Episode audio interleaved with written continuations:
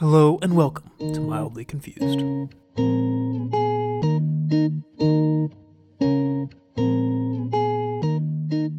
Hello, hello, my name is Andrew. Welcome to Mildly Confused. So glad you could tune in on this inaugural episode, the very first pilot episode of this podcast. Again, so glad you can make it. I guess I better get into a little bit about what this podcast is about. Well, if you don't know, I am a, well, mildly confused guy. Maybe, maybe that's putting it mildly, maybe that's putting it nicely. I don't know. I'm mildly confused uh, about the world around me. You know, I think the world around me poses a lot of questions in my head. Uh, I have a lot of thoughts, a lot of ramblings, more or less. And I just wanted to bring you, the listener, along to get inside my head. Uh, my plan is each episode I will do a little bit of a rambling session, a little conversational action um, to generate a topic I'm interested in. I'll, start. I'll start thinking, and then, and then I will break, do my research, and come back to you guys. Um, this will be off mic. You don't have to listen to me type and search Google. Uh, that's probably what I'll be doing. Um, I will come back with answers. I will come back with solutions, hopefully. Maybe not. I have no idea.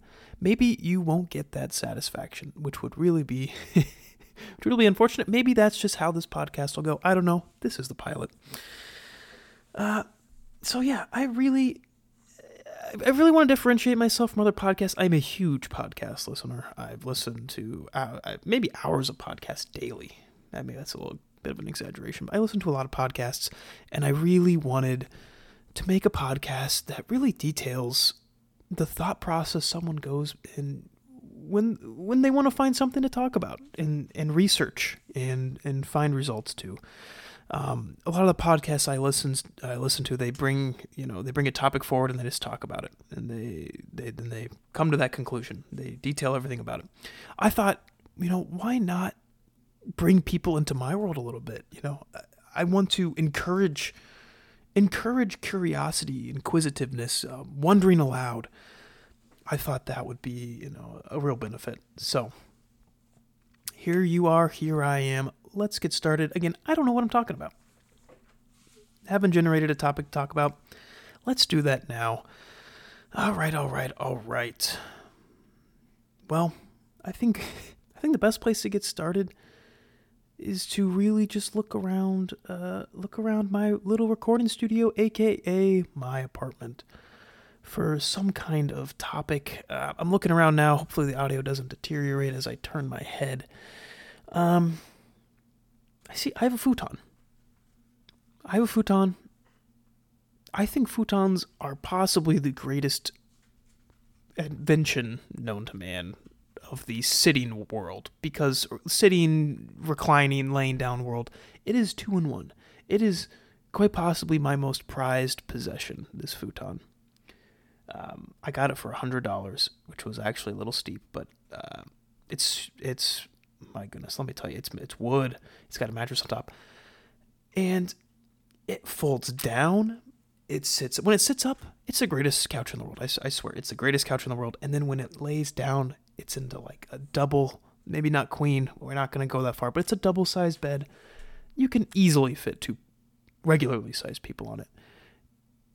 I'm looking at that and I'm thinking, my goodness, a futon. I think I think I want to know more about this futon. I want to know I want to know when a futon was invented. I feel like it's a product of like the 60s or the 70s, you know, like a um a beanbag chair was invented at the same time as the futon. Maybe it's just the name futon that gives me that that that that vibe of the 60s, 70s. So when was this futon invented? When was it first used? Maybe the ancient Egyptians have something to do with it.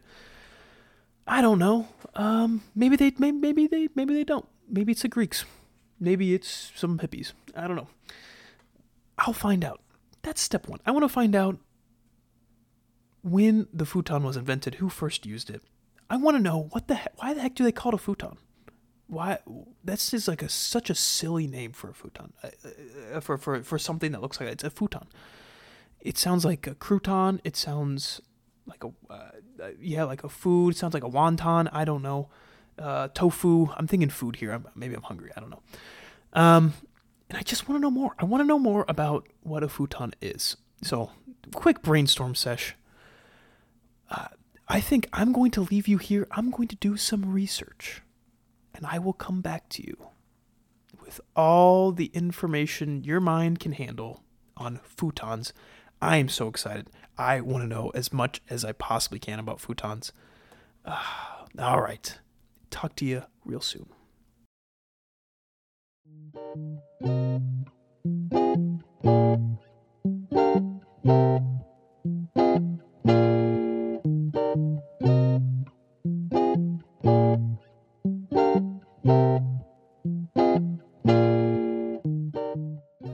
right, welcome back.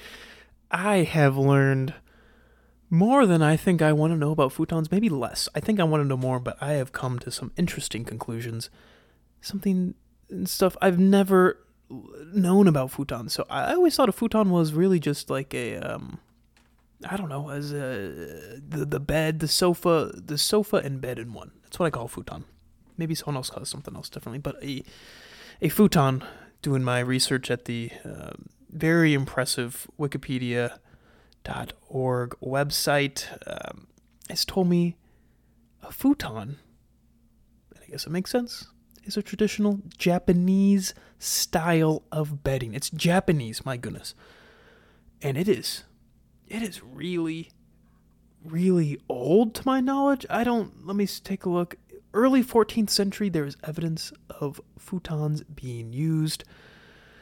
I guess a futon back in the day, the Japanese had had nothing to do with the sofa. It had absolutely nothing to do with the sofa. It was actually just a just a um, just a mattress on the ground. It was on a um, on the floor, and it was wasn't very thick. It was thin enough to be folded in half and then stored in a closet. So it was kind of like your air mattress before air mattresses were invented, and it was uh, better than the floor, which was very uncomfortable, and it wasn't as nice as a bed. So somewhere like a, like a real futon today, somewhere between a mattress and the floor. Um, in Japan, these ancient futons had to be aired regularly to prevent mold from developing. So there was a, a lot of a big a big thing is you put your futon over the balcony and air it out. And uh, so that is that is very fascinating. So for hundreds and hundreds of years, that's what a futon was. And then in comes America. 1980s America we brought the futon to us, and then we also created the sofa bed futon frame. The futon that was thicker, more comfortable, more like a mattress. It couldn't be folded in half like the Japanese ancient futons, uh, but it was uh, it still wasn't crazy thick because it had to bend into the shape of a, uh, a sofa and also be laid flat down into uh, a mattress. So uh, most futons, uh, sofa bed futons, is what I will call the the the new age 1980s and on uh, American futons, the sofa beds.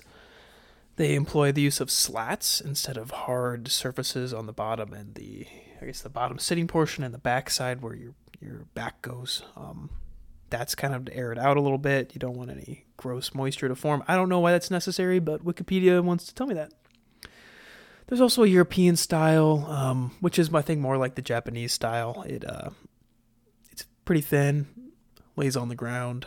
You can flip it in half and, and or in more than half and and store it. That is that is interesting.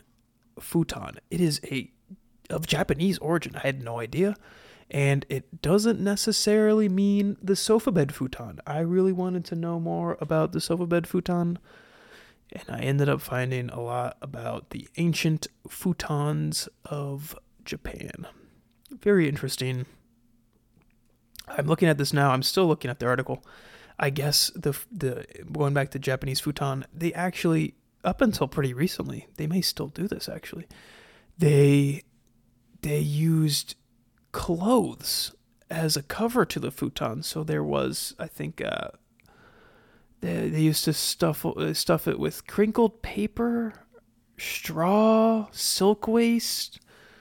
No fun, and they would and they would cover it up not with like cloth. I don't know why they would do this, but they would cover it with clothes that were just sewn together. I see a picture of what now. It looks like uh, like an actual patchwork uh, on this on this Japanese futon, uh, thin futon. It looks just like a, a patchwork of of strange, mismatched cloth. I don't know why they couldn't like get more cloth to make it look less patchworky, but it, it looks comically patchwork to be honest. Uh, it looks like a quilt. It looks like a, a comically misshapen quilt where every little color and style is completely mixed up. It has no rhyme or reason as to what's going on here. So yes, futon. Um, not what I thought. Not what you thought either. Maybe you knew exactly what a futon was. Uh, again, I'm glad I found out more about this futon. Um, I think we can we we maybe I don't know. Can we do another one? Maybe we can. Let's do another one. Let's do another. Let's do another thing. Let's look around my apartment and let's find out something else that is interesting. Something that I want to cover. I am looking around. So we did the futon. We did the futon.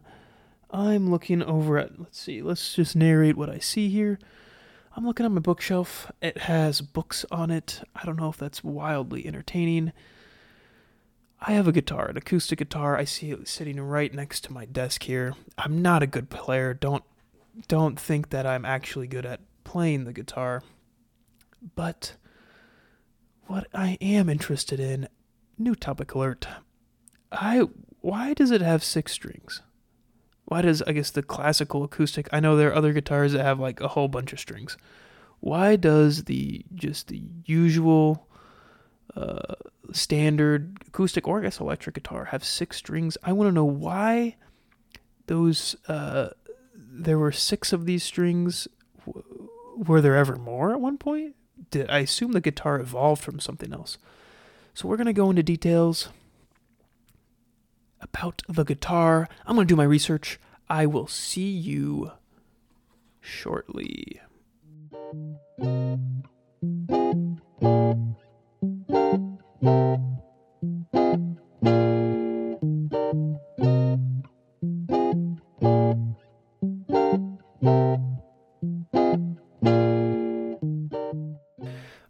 Right, hello, welcome back. I have done my research.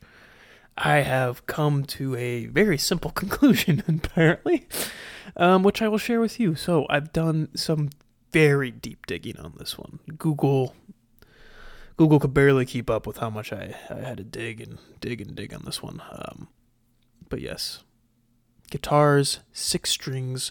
Why? Well, I was immediately confronted with the fact that more strings are better. More strings mean wider range. I'm thinking a piano, which I also enjoy playing on occasion.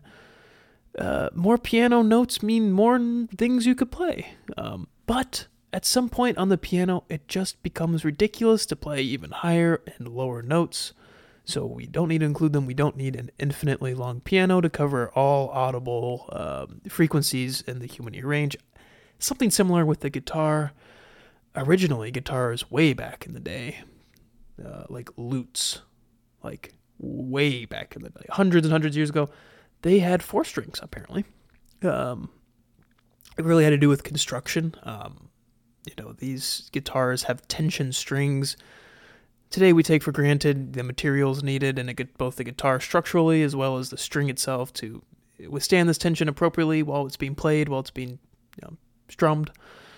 But uh, that is uh, not the case today. And so over time they added more and more strings above four to cover a wider range of notes to play more interesting sounds. Well, first it was then five, and then six, and they landed on six. They could there there are guitars that have more than six strings, uh, but six really uh, stuck because it covers about four octaves worth, according to this one website I'm reading. Um, four octaves, if you're not aware, is you know a pretty decent range. I don't know on the piano. It's most songs I play normally will cover that four octave range. Um, and this this four octave range, the six strings are actually really good for playing most guitar chords. Um, you don't really need more than six to play the average chord uh, that most people would associate with regular music. So having more than six strings just isn't really necessary. Um, also, the more co- the more uh, the the more strings you have, the harder it is to play. Um, and more than six just gets a little bit ridiculous. Usually, you're playing with at least if I remember guitar correctly, four fingers. Your thumb's kind of holding it on the back. You're playing with four fingers. Six isn't too bad, but once you're getting into seven or more strings, you're potentially having to um, make some really weird chord shapes that just um, aren't very comfortable for your hand. So, there you go. All about why guitars have six strings because, well, it's a nice equilibrium between having enough and, uh, you know, having enough to sound good and, you know, not having too many.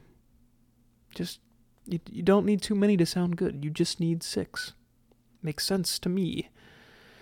I've never. I'm thinking about four stringed instruments now, like the the bass, the the typical bass. It's the electric bass. I don't know. Is there an acoustic bass? I guess that's kind of like the big cello looking thing. Um, what's up with that? Maybe a future podcast. I'll learn more about the bass, the acoustic version.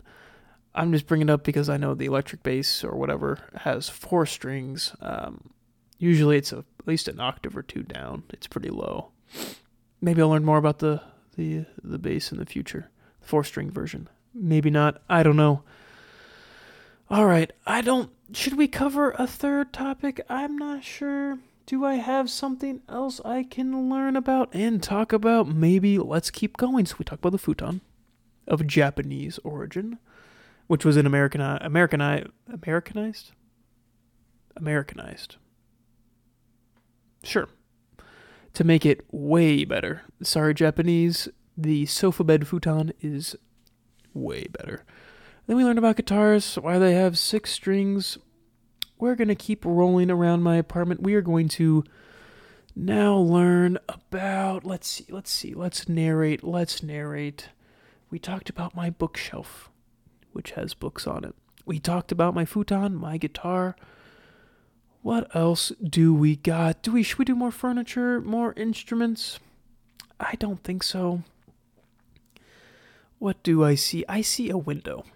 And one thing that really annoys me about this window is the fact that it's double paned, which isn't really annoying in itself. But what grinds my gears is that's an older window. It's probably at least 20 years old. And on the apparently, I guess one of the seals is broken on the window one of the panes on one side or the other. So it is it, it must not be sealed properly because I have all this like moisture and residue and um, on the inside of the window. This is not on the outsides, the parts I can clean. This is on the inside of the window between the two panes. I want to know more about why this is the case. Um, why are there two panes? Should it be sealed in between? I, I think I know the answer, but we're gonna find out. Um, what what's the, what's the deal with, with, with Windows? Why why are there two panes? All right, we are going to find out. I will catch you soon after some research.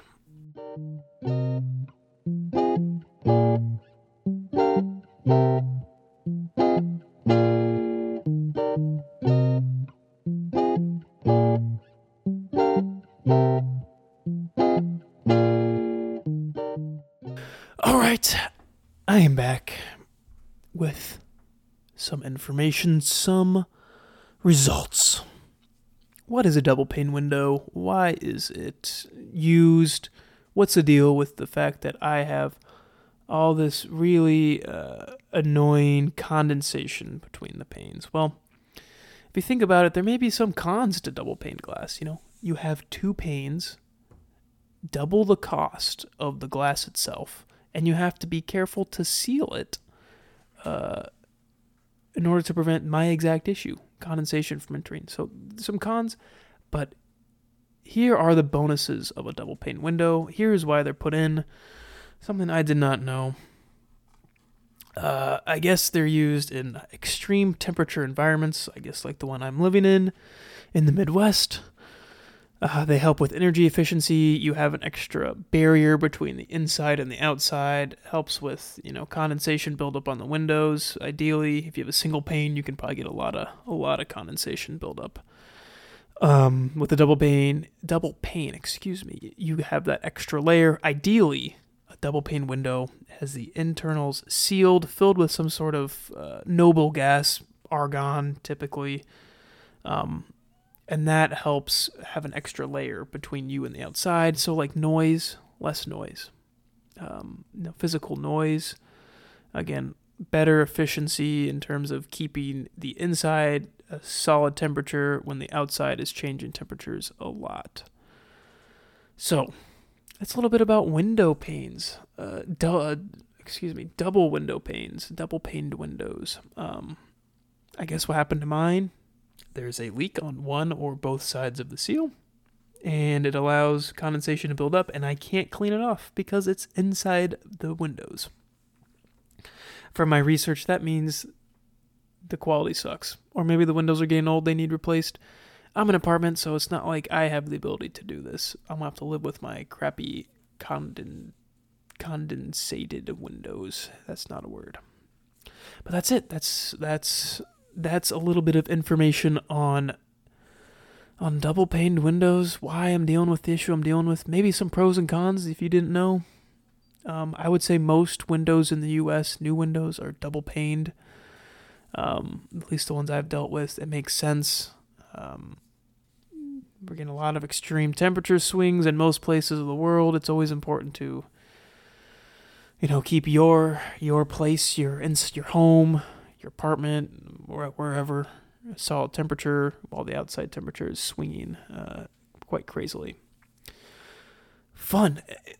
I'm glad we went through this exercise. We learned about futons. We learned about guitars and windows. That's pretty darn random. I'm glad we went through it together. I think I'm going to call it a podcast. Thank you so much for listening on this inaugural episode. Um, we'll see where this goes. Maybe more of this, maybe less. Uh, I might change things up significantly. I may keep it exactly the same. I'm not sure. Um, I just know I, I, I just know I enjoyed my time here. Uh, I learned a lot. I hope you learned a lot. Um, if you have comments or questions or just want some feedback for the show, go to dru at drumedia.net. That's D R U at D R U M E D I A dot net. Dru at drumedia.net. Email me your questions, concerns. Um, I'm part of the Drew Media Podcast Network. Thank you so much for listening. Until next time.